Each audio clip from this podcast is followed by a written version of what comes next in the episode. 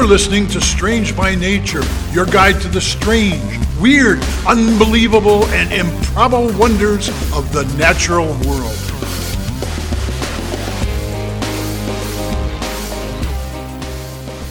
Hello, everyone. Thanks for being here today. I am Kirk Mona, and I am joined today by Rachel Ginza and Victoria Thompson. We are all professional naturalists who together have scoured the world for weird and wonderful wonders just to please your mammalian brain's desire for novelty. Isn't that nice? Let's do this. Hey, everybody. Welcome back. Here we are. Hey. It's good to see you. We, yeah, good to be here. We are without Rachel this week, sadly. Yep. Couldn't make it. You're just stuck with the two of us. Mm-hmm. But that's great. It's going to be fun. Yep. We've got we, some really fun stories. We have some great stories for you this week. And you I, know what? I uh, wa- want to say hello to all of our new listeners. Now, we have a lot of uh, people who joined on in the last uh, few weeks here. So if you're new to the show, welcome and thank you. And we're excited to have you here. Yeah. Thanks for coming, all, coming along in the strange boat that is our podcast. It's true. The good ship, uh, Strange by Nature. I am Victoria, starting us, what do you what do you got for us? Yeah, I'm starting us off this week. Um, and you know, when I was still working as a naturalist, I would op- sometimes do programs where we would talk about the five vertebrate classes. Uh, I'm sure you do these programs, Kirk. Right? Okay, sure. Yeah, mammals, birds, reptiles, just, amphibians, yeah, and fish. Of, yeah, I often use the example of like when I'm talking about a bird. Like I'm lucky enough to be, work with a red-tailed hawk, and just last week I had him on my hand, and I was like, how can you tell this is not a cow on my hand? You know, so it's like we end up talking about classification quite a bit, even even when we're not really talking about classification. Exactly. You know what I mean? And we talk about what makes each class unique. And yeah. When we're talking about mammals, uh, what what I usually would say was that what makes mammals unique is that they have fur or hair and they nurse their young with milk, pretty much. Right? Sounds good, yeah. Yeah. Yeah. I mean, technically, what? Those are the biggies. Yeah. Those are the biggies. I mean, technically, four-chambered heart. There are a few other things. Uh, so, according to Wikipedia, the definition of a mammal includes that females have milk-producing mammary glands, fur or hair. Mm, yep. uh, two other features that are a little too technical for most young kids. Uh, they have a region of the brain called the neocortex and three middle ear bones. Fascinating. Okay. Other yeah. ver- uh, other vertebrates only have one. But in fact, mammals are not the not not the only animals that produce milk. Is this going to be a technicality kind of thing? Something we call milk, but isn't really milk, Victoria? Well, kind of, kind of. It turns out that okay. there are many, in fact, many different species that have evolved some ways for their bodies to produce a specialized substance to feed their young. That is okay, milk-like. You cannot exactly, as you said, technically, you cannot call these substances milk because they don't come from mammary glands. But we're going to anyways, aren't we? We are going to.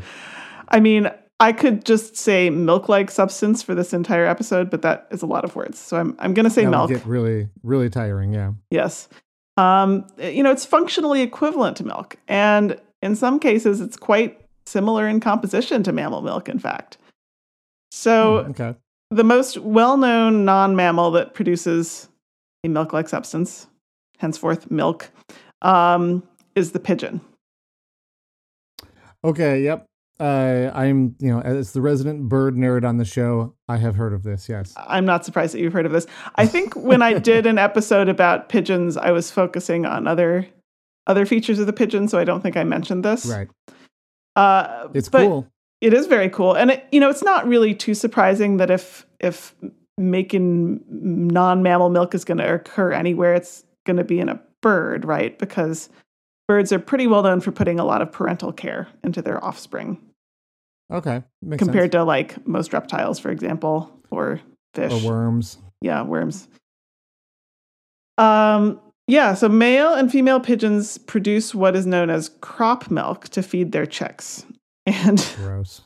Um, that sounds like if you if you don't know what a crop is, you're probably like, oh, crops like uh, like corn and gets, soybeans, those kind of crops. Yeah, no, is that what you're talking about?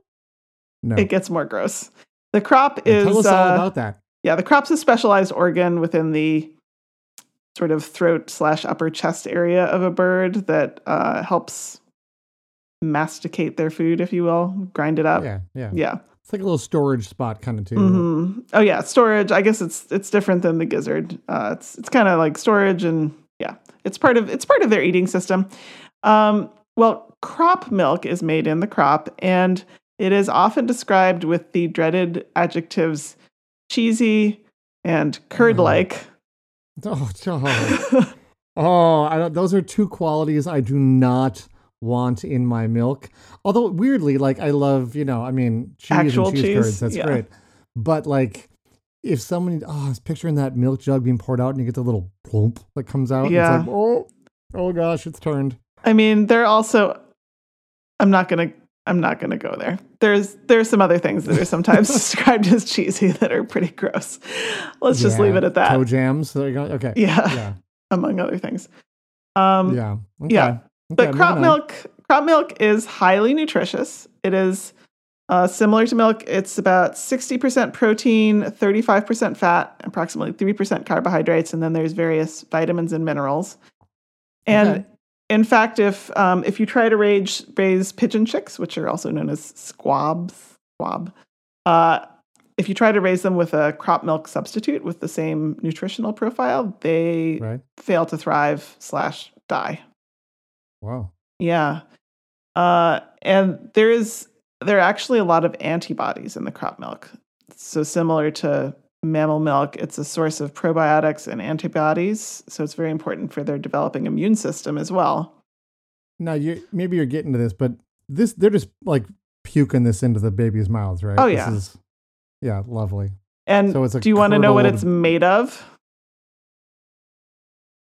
I mean, you just told us the very basic stuff, but I bet, oh, I, yes and no. It's basically, it's basically um, sort of beefed up skin cells from the inside of the crop that are shed, oh, multiply, no. multiply and shed in the lining of the crop and then clump together. Oh. So it's like cheesy skin milk. Yes. Skin, throat skin milk. With gross. Some like, oh, I mean, here's the deal. When you really look at what like um, mammal, you know, mammary glands are basically modified sweat glands, aren't it's they? True. Like at their core. So like, I've been accused in the past of saying that milk is just um, fatty sweat, and that's not strictly speaking, you know, quite accurate. But ew. um. That, you know, it's, so again, it, it's it, depending on how you describe it, mammalian milk uh, can sound pretty nasty too. It's true. Yeah. I mean, I, I think but there are a lot so of things delicious. Like that. If you think about it too much, it gets gross. Like honey being bee vomit. Well, wel- welcome to the Strange by Nature podcast. That's what this is all about. So yeah. On brand. Continue. Continue. There are a few other birds that are known to feed their chicks crop milk as well. Uh, so for example... Okay. Emperor penguins and flamingos are the ones that are known about. But in fact, very little research has been done on these birds, uh, or this specific aspect of these birds. So there's not much information about how similar or different it is from pigeon crop milk. Okay. All right, here's where things are going to take a turn a little weirder, if that wasn't weird enough yet. You're They're, talking about how you've personally tasted these, and they are like one's kind of nutty... One's more like almond milk. One's like rice milk. Uh, I'm not saying I wouldn't taste it, but I haven't oh. tasted it. Oh, okay. Listeners, Actually, I, I feel like no, we have a no, challenge here. If we can get a thousand new listeners in the next month, Victoria is going to drink pigeon crop milk. I don't know how we're going to get it. Maybe, uh, no. maybe we can put that as a Patreon prize. Wow. We'll think about it. We'll think about I, it. We have to find a source for crop milk. Yikes. Yeah.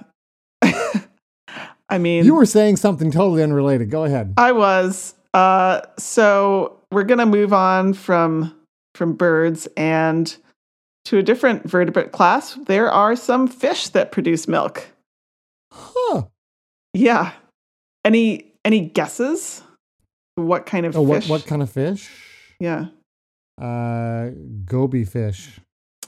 Uh, not as far as I know, but I as know. we that have discussed... First, weirdly, that was the first fish to pop into my brain. My brain is a strange strange yeah. place. That's why you're on this show. Apparently. Uh, tuna. Is it tuna? No. Uh, it's a it's no. a fish that we've discussed on the show before. Uh, the coelacanth, episode one. No, nope. In the context of reproduction, in fact.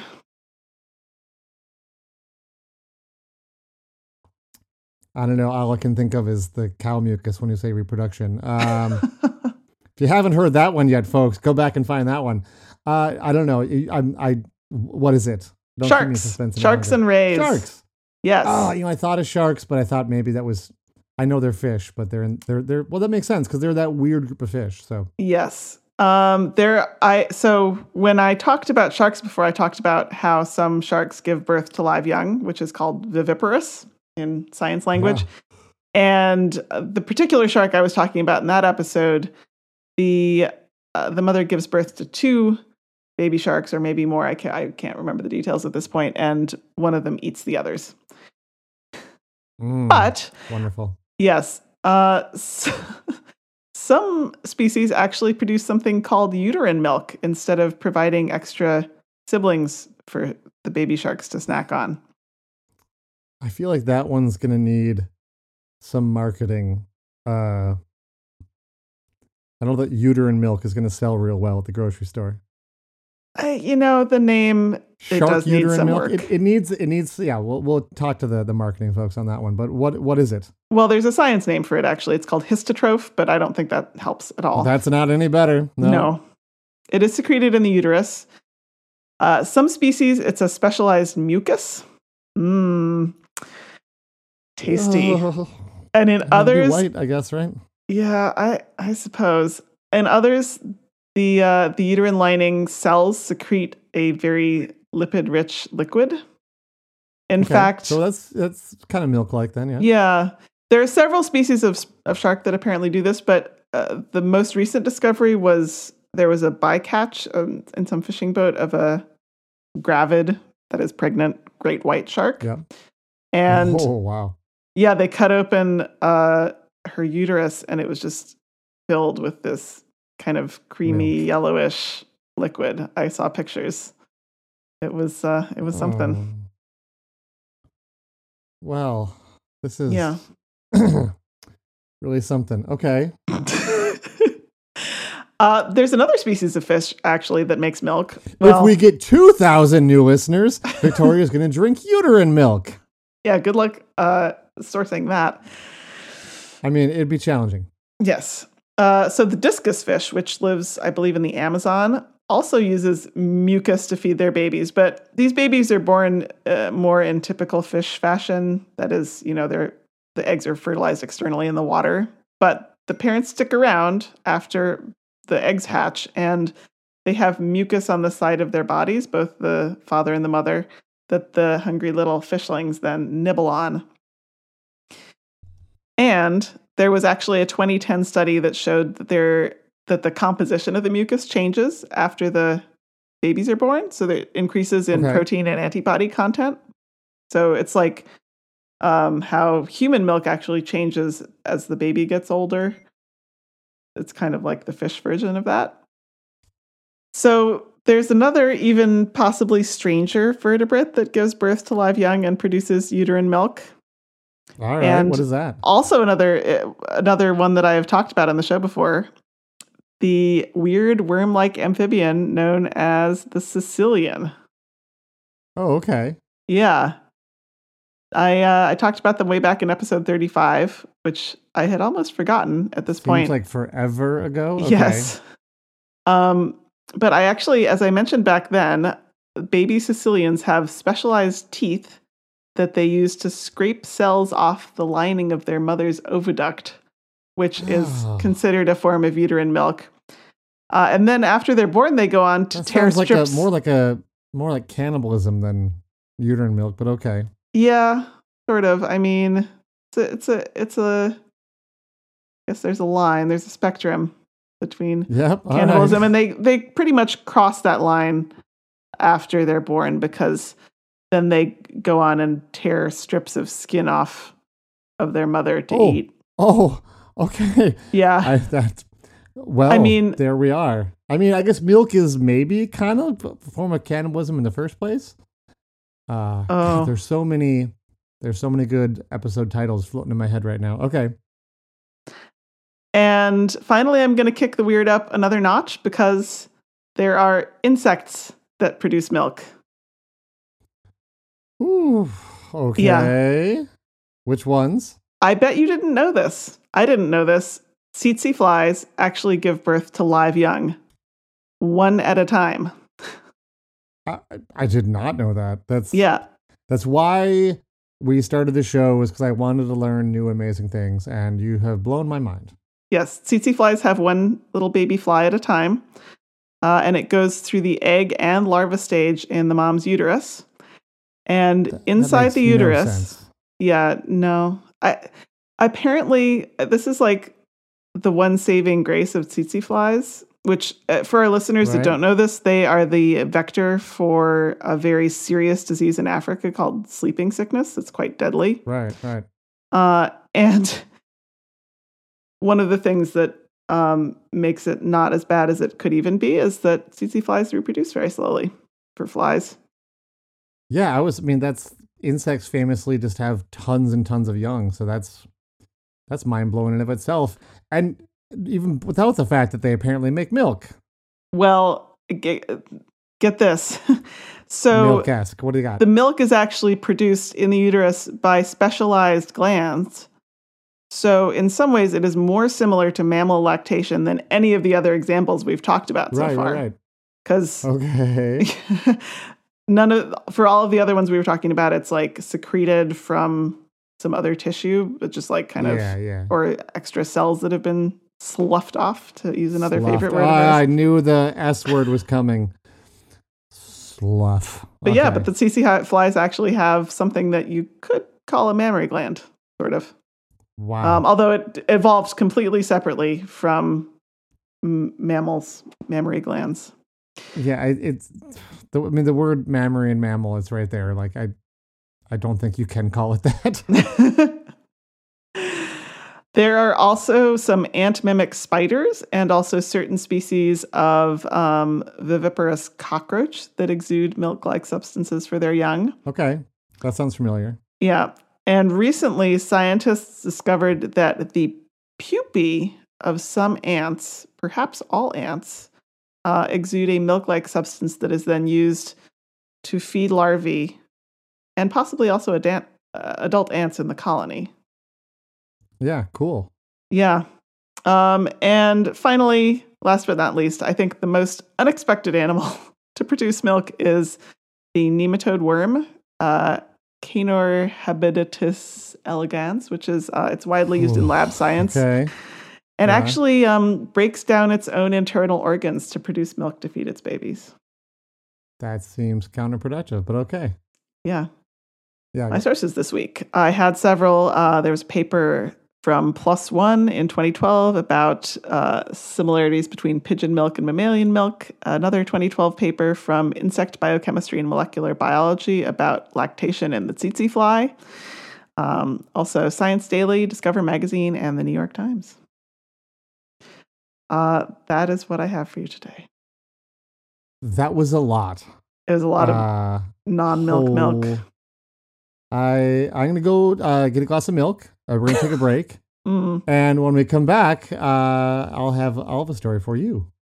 Excellent.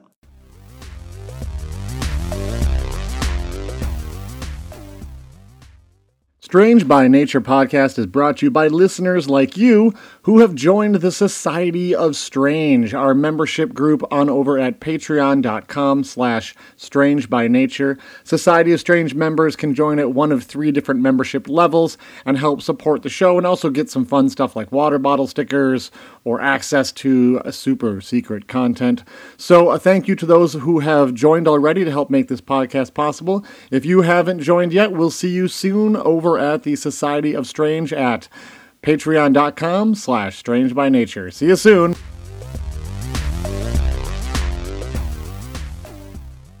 Okay, welcome back, everybody.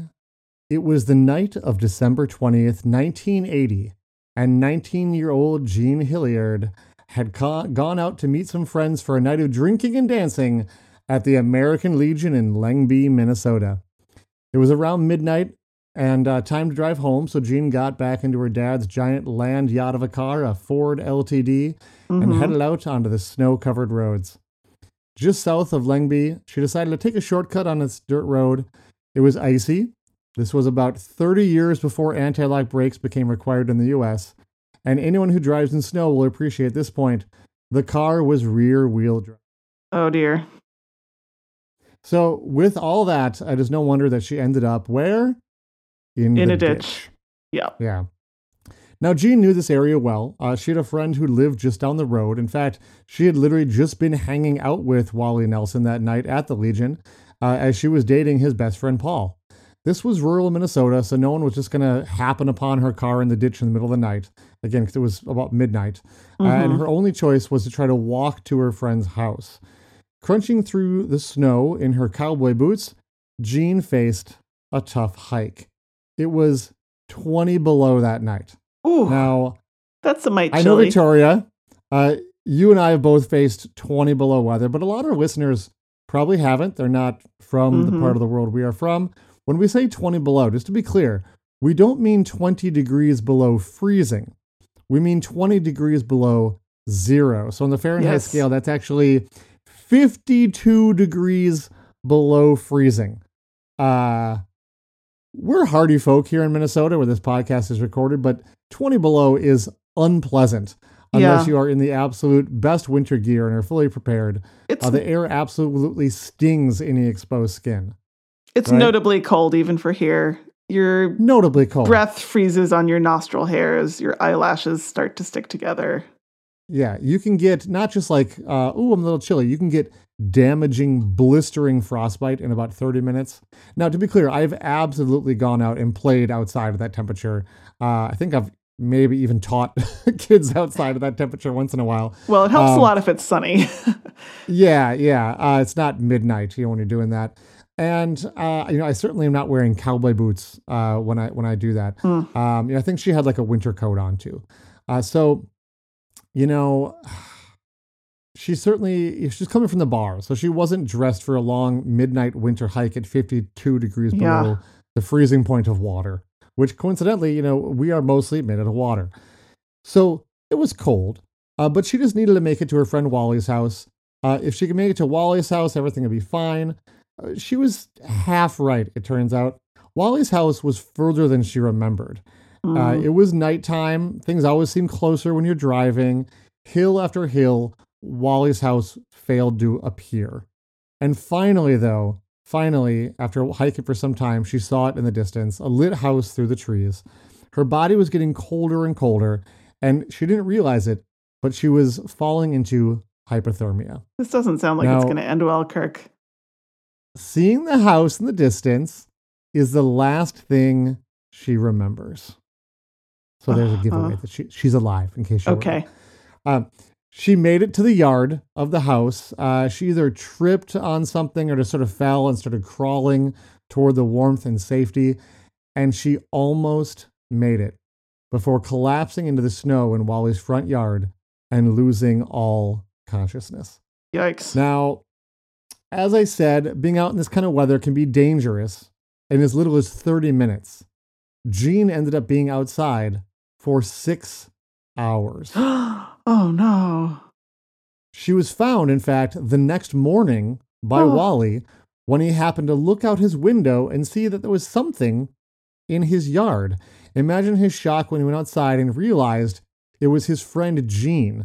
Horrifying. He pulled her up onto his porch, and what he saw was shocking. Her eyes were frozen open. And she was as stiff as a board. Uh, she was unresponsive, but there were little like bubbles coming out of her nose, apparently. Uh, he tried to load her into his truck, but she was so frozen and inflexible, she would not fit in the cab because oh she was God. basically frozen in the position she had fallen. This sounds like an urban legend, Kirk. I know. This is this is totally legit, though. uh, now... With the help of a woman that he'd brought home that night, uh, awkward.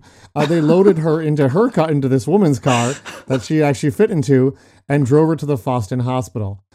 She was still alive uh, when she got there, but her heart, get this, was only beating twelve times per minute. Now, what would what would normal be, Victoria? Those who don't uh, know, Victoria is actually studying to become a nurse right now. Yeah. Tell us, Nurse um, Victoria, what what's we normal? Get concerned when your heart rate drops below sixty. Normal is sixty to one hundred beats per minute. So would you say now, twelve you know, is slow? Yeah. Yeah, twelve is very low. I mean, there, there are athletes that have a lower resting heart rate than sixty. Um, but, but not for, twelve, right? Not twelve, no. It'd be like forty maybe, you know, at, at the Oof. lowest. Now, so it's easy to assume that I'm exaggerating when I say that Jean was frozen. Uh, you know, sure, she was a little stiff, but frozen? Well, reportedly, doctors at the hospital couldn't even get a needle into her arm. They literally snapped or bent multiple needles trying to get them into the frozen meat of her arms. Oh, Kirk. Yeah, that that was something. Did, did so, she keep any of her limbs? Well, it's funny you should mention that, because even if she survived, that was pretty much what the doctors were concerned, that they were going to have to amputate her limbs, because yeah. they're like, well, this just this is not going to work out, right? Um, her doctor was uh, quoted as saying, quote, "The body was cold, completely solid, just like a piece of meat out of the deep freeze." I, I'm Which is just so shocking. Speechless. Um, it seems, though, it seems, though, that she was not truly completely frozen. Uh, while her limbs were frozen, uh, her body core was about eighty-eight degrees. So she was okay. not a complete block of ice. But eighty-eight degrees is, you are deep into hypothermia oh, yeah. at that point. I, I think I remember... They say if your heart drops below like eighty-five degrees, it just straight up stops beating. It will no longer mm. be below that temperature. And if she's only beating twelve beats a minute, she was almost at that point. Um, and incidentally, her limbs likely weren't actually frozen solid, like a lot of the reporting on this said. They probably assumed that way. Um, years later, we now know that locked up rigid muscles are a known condition of severe hyperthermia. Um, okay. So to her, it's almost like rigor mortis. Uh, Her doctors at the time likely didn't really know that, because we didn't know as much about extreme hypothermia. And so they seemed to be completely frozen, but it was really that the muscles had just completely seized up and were stiff. Wow. And her outer skin likely was, you know, actually mm-hmm. frozen. So doctors back in nineteen eighty did the only thing they, they could. They surrounded her with heating pads and slowly thawed her out. It actually weirdly did not take long. A few hours later, she started to have muscle spasms and start moving. And by lunchtime, she had fully regained consciousness and was just chatting like a teenager, you know, with what? the staff. I mean, so I would have she, thought she'd be in incredible pain. Uh-huh. Well, she seemed totally unharmed. And she left the hospital complaining that, eh, you know, her toes stung a little bit from being cold. Didn't lose any arms, not, nothing, just hurt. Yeah, my toes kind of sting a bit. Like, you know, you'd gone out to get the mail without, I don't, you know, in your tennis shoes in the winter. I don't even know like, what to say. It makes no sense. Now, um, Jean is still alive. Uh, she is sixty-two years old, and at least a couple of years ago was working at the Walmart in Cambridge, Minnesota, just living her life like the rest of us. So good on you, Jean. Uh, keep at it. Yeah. Jean is not the only human Uh, to have been seemingly frozen solid and been brought back to life. Uh, there's many stories like this. I was actually going to sort of do my story this week on a bunch of these people this has happened to, but Jean's story was so amazing, I just wanted to focus on that. Uh, because of cases like hers, we now have an entire procedure for, for dealing with this kind of thing. Often it's when somebody uh, like falls through the ice sure. uh, and falls into a frozen lake, not when they, you know, decide to walk in the middle of the night and take a nap on their friend's, you know, front lawn in the forty or was it fifty-two degrees below freezing. Oh. But it's a truly amazing story, and it shows how like resilient humans can be if the conditions are just right, because this obviously could have ended very, very, very differently. Sure. Uh, it is a really amazing story. Scientists are interested in studying how people can survive these states, states not only because it can help us when this happens to help these people survive, uh, but also it basically brings up this whole concept of human hibernation. I mean, yeah. thinking about your body temperature being chilled down like that, your um, your heart rate dropping down to um, twelve beats a minute. These are the things we talk about happening when animals hibernate. The yeah. fact that humans sometimes can survive this is really amazing. Uh, you know, doctors are already looking at chilling techniques to save the lives of patients. And there are some techniques that use this now where they purposely will chill someone yeah. down to save them. Um, and NASA is also studying this sort of thing and human hibernation states for use in space travel. Uh, because oh. space travel, it turns out, is really, really, really bad for you and really bad for your your muscles. And, uh, you know, astronauts are constantly um, b- losing muscle tone and losing bone mass and whatnot. Yes. But when you look at animals that hibernate, they don't. Mm. So it's like, okay, could we somehow have humans hibernate for some of this space travel? So who knows? One day we may be purposely freezing humans and shipping them off to explore the stars. Amazing. Yeah, it's pretty cool. My sources this week uh, were Minnesota Public Radio and Science Alert, but the story, Jean's story, has been told time and time again, uh, many places, because it's no doubt uh, such a famous, famous example of uh, not just extreme hypothermia and what, you know, humans can do, but also, you know, people looking at like, well, okay, could we somehow use this and um, make use of this apparent ability that some humans can sometimes have under just the right conditions. So mind-blowing and awesome. Yeah. I just wanted to share that story with you. That's so, such a great story. Thank you, Kirk. You're welcome. You have made it, folks, to the end. Uh, all that's left is to say thank you for, for tuning in, and we'll see everybody next week. Those of you who, of you who are new uh, to the show may not know, but our third year anniversary is coming up here. This is episode one oh six, episode one oh nine. So just three more episodes to go will be our big uh, end of the end of the year spectacular for the show. And we got a special guest coming on. Oh, yes, we do. So, someone who maybe helped us with these uh, this last time uh, at the end of uh, our last season, our last uh, year. So, um, yeah, we're looking forward. We'll be starting the third year. And Uh, I hope you come along with us for the ride, because it should be fun. It'd be worth tuning in for. All right, bye-bye. Bye-bye. Thanks, everyone, for listening to today's show. Be sure to subscribe. New episodes drop every Wednesday, and we love sharing this strange world with all of our listeners. If you would be so kind as to leave us a five-star review, that would be great.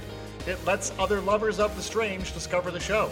You can reach out to us on social media by searching for Strange by Nature Podcast on Twitter, Facebook, and Instagram. You can send us an email as well. Our address is contact at strange by nature podcast dot com. If you want more information about the show, you can also check out our website, which is strange by nature podcast dot com. Until next week, get outside, stay curious, and embrace the strange. Hey friends, this podcast is powered by Podbean Podcast Hosting. Are you thinking about starting your own podcast? Or maybe looking for the best home for your podcast? Check out all the amazing features Podbean offers with unlimited bandwidth and storage for an affordable price. That's right, unlimited. Visit podbean.com slash strange to check it out today and get a month free. It's P-O-D-B-E-A-N dot com slash strange.